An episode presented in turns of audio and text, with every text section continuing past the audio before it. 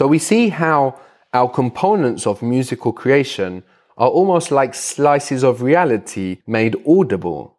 Beat is audible time, pitch is audible space, and it is space and time together which underpin our physical reality. And so it makes sense that beat and pitch are thus inevitable versions of one another, inextricably linked, even though we can discuss them separately.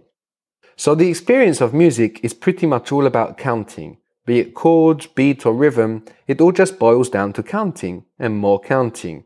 But we can go much further than that and say that the experience of perception generally, be it taste, color, smell, touch, is also pretty much just about counting. Different parts of the body pick up the count and in different ways, and different parts of the brain do the counting, but it's pretty much all just counting. Our encounters within the world are literally counts. The counting we do with beat is the most constant and reliable count in music. The beat of a piece of music can change during the piece. We might have, say, part of a song in common time and part in waltz time, but beat is the element of the music that least changes, and more often than not, we have a steady, unchanged beat running through the entire piece of music, giving us a solid foundation that everything else we do with time can be set around. Just like the overtone series is the foundation around which we set all our ideas about and uses of tonality. As we've seen, the natural beat pattern as it occurs within a measure we represent using a time signature with whole numbers, one number placed over the other. What does the top number of our time signature tell us? Which time is it it's in, whether it's common time or waltz time? No, so the whole thing tells us that. No, the top number tells us very specifically what? Right, so the top number would be if there are four beats in the measure, there will be four. Good. So it, the top number gives us our beats per measure, the number of equal portions we divide our measure in. So the top number in waltz time is? Three. Three. And the bottom number of a time signature, what does that tell us? Isn't the bottom number always four though? That was something I didn't understand from the last question, uh, the last class. In the last class, we saw six eight time. Yes, yeah, that's right. So you don't have to know it from memory. You just have to know how to reference these examples of time signatures you know. Three, four, four, four, six, eight. And that should remind you what that bottom number is doing. What kind of note it is. Yeah, what type of note the beat counts for. So the type of note we have representing a beat. So four refers to quarter note. No. So four over four, common time, is four beats. Each beat is worth a quarter note, no, or a crotchet. Two refers to what type of note? Half note. A half note, also known as a minim, by the way. Eight as a bottom number refers to? An, an eighth note. An eighth note, also called a quaver. But it is the top number of the time signature that's the important bit for understanding the general beat structure, no? the top number is what's telling us how many divisions we have. The bottom number just tells us, along with the speed indication in beats per minute, or some words, often in Italian, no, just sets the pace of the music. So if that top number is four, if we have four beats per measure, what is our beat pattern like? One, two, three, four, Yes, one, two, three, four, dum, dum, dum, dum.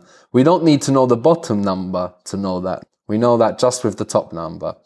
So if we have four beats in a measure, we have a medium beat in the middle of the measure as we can split the measure in two equal halves. Strong, weak, medium, weak is our natural beat pattern.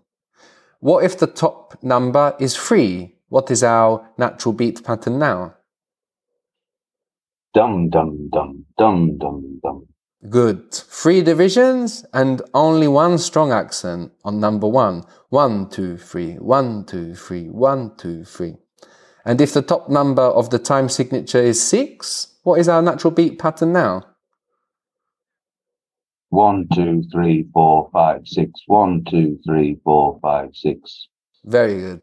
We have an even number of beats, no? So we'll have a medium beat in the middle of the measure. And if we're counting to six, which beat does the medium stress fall on? On the fourth. On the fourth, which is where the second half of the measure begins. No, so not number three, which is half of six, but rather on number four. So the space from one strong beat to the next is called a measure or a bar. Every time we restart the count with a strong beat or a downbeat in musical jargon, we have a new measure or a new bar, and the rest of the beats divide the measure into equal parts. If we can divide the number of beats in a measure into two equal parts, we also have a medium beat in the middle of the measure, and that's beat in a nutshell. So beat divides the measure into equal parts, but rhythm, on the other hand, mixes and matches different note lengths to create patterns in time which are more complicated than the structural equal divisions offered to us by natural beat. We've already seen a simple way of generating rhythm now, which would be dividing beats into equal parts, be it two or four, for example, like how I did to create a rhythm over the common time beat you provided me in the last lesson. No, that rhythm was bum, bum, bum, bum, bum, bum, bum, bum, bum. There, we're just dividing beats up into smaller equal parts. But rhythm can do anything at all. Just like a piece of paper can be folded into equal parts or folded into a swan, beat can be complicated into all manner of rhythmic shapes. Things get particularly interesting when the nature of the rhythm starts to challenge the nature of the beat pattern, straying from those pulses provided to us by the beat, contradicting them. A very common rhythmic pattern used in all kinds of music, from ancient musics to modern pop, is what we call 332. So that's 1, 2, 3, 1, 2, 3, 1, 2, 1, 2, 3, 1, 2, 3, 1, 2. Bum, bum, bum, bum, bum, bum, bum, bum, bum, bum, bum, bum, bum, bum, bum, bum. Catchy, huh? So this is called 3, 3, 2 because we imagine the measure split into eight equal parts, so eight eighth notes in a common time measure, and then we use this way of counting to place the emphasized beats, which are of course on number one. 1, 2, 3, 1, 2, 3, 1, 2, 1, 2, 3, 1, 2, 3, 1, 2. That's how this rhythm is described, but it might leave it a little unclear in regards to our eight, eighth note, where the beat is actually falling. No? So let's work it out. So if we have eight eighth notes in a common time measure, on which of those eight notes is the first beat falling in 3 3 2? 1 2 3 1 2 3 1 2. On, on the first. On, on the first beat, of course. The second emphasis, on what eighth note does it fall? 1 2 3 1 2 3 1 2. On the fourth. Great. On the fourth eighth note, 1 2 3 1, which is what beat in common time? Or is within which beat in common time? If each beat is worth two eighth notes, what beat is that fourth eighth note falling on or within?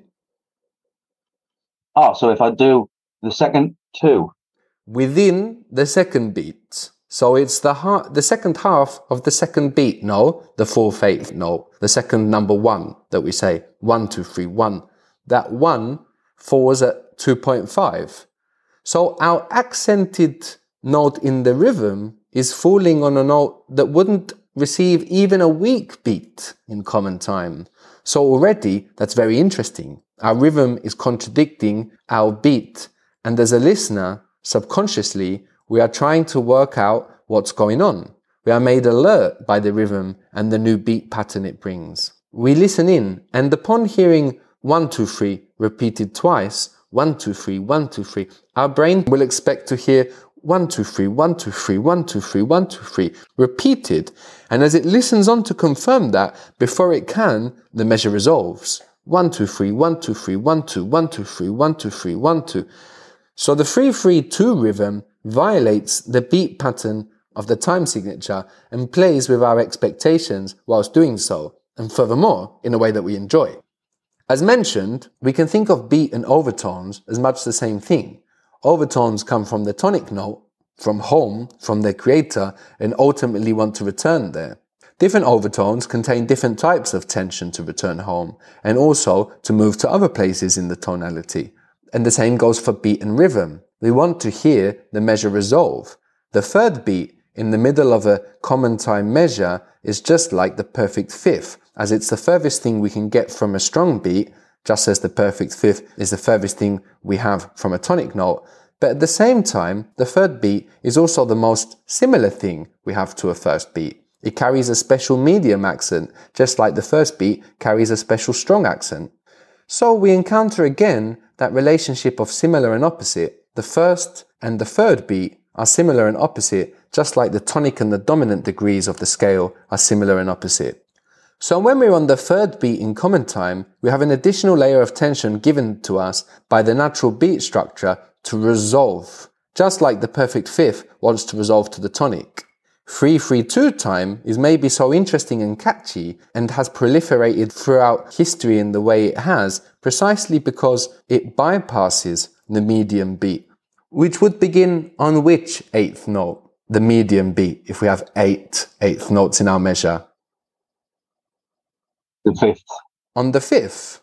But it doesn't, does it? We don't have a beat on the fifth eighth note in the middle of the measure. We have a beat on the fourth eighth note, not on the third beat, but rather on beat 2.5.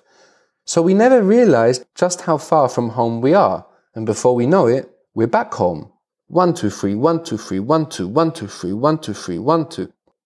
We caught onto this curious sensation or neat trick thousands of years ago, and this pattern can still be easily identified in vastly different pieces of music we're exposed to in the modern era.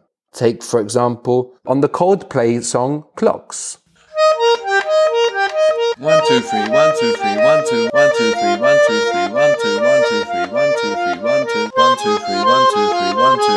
Or in the milonga of Argentina and Uruguay, which is like a genre or a, or a subgenre. So we will hear this pattern in many songs, in many milongas. One two three, one two three, one two, one two three, one two three, one two. One two three, one two three, one two, one two three, one two three, one two, one two three, one two three, one two. So a rhythmic pattern such as three three two contradicts the natural beat pattern of the meter, but it is the very expectation created by the natural beat pattern that gives us something to contradict, and thus forms the foundation of the rhythm. We might not hear the underlying beat structure at all, but nevertheless, it is this structure that helps rhythm to set up its expectations and to satisfy and violate them. In the same way that the natural overtone series forms the foundation for our expectations in tonal music. However many or few notes from the overtone series we actually end up using in a piece of music in any given key, it's the overtones that provide us the meaningful structure to play with pitch in the same way that natural beat patterns offer us a structure to develop rhythm.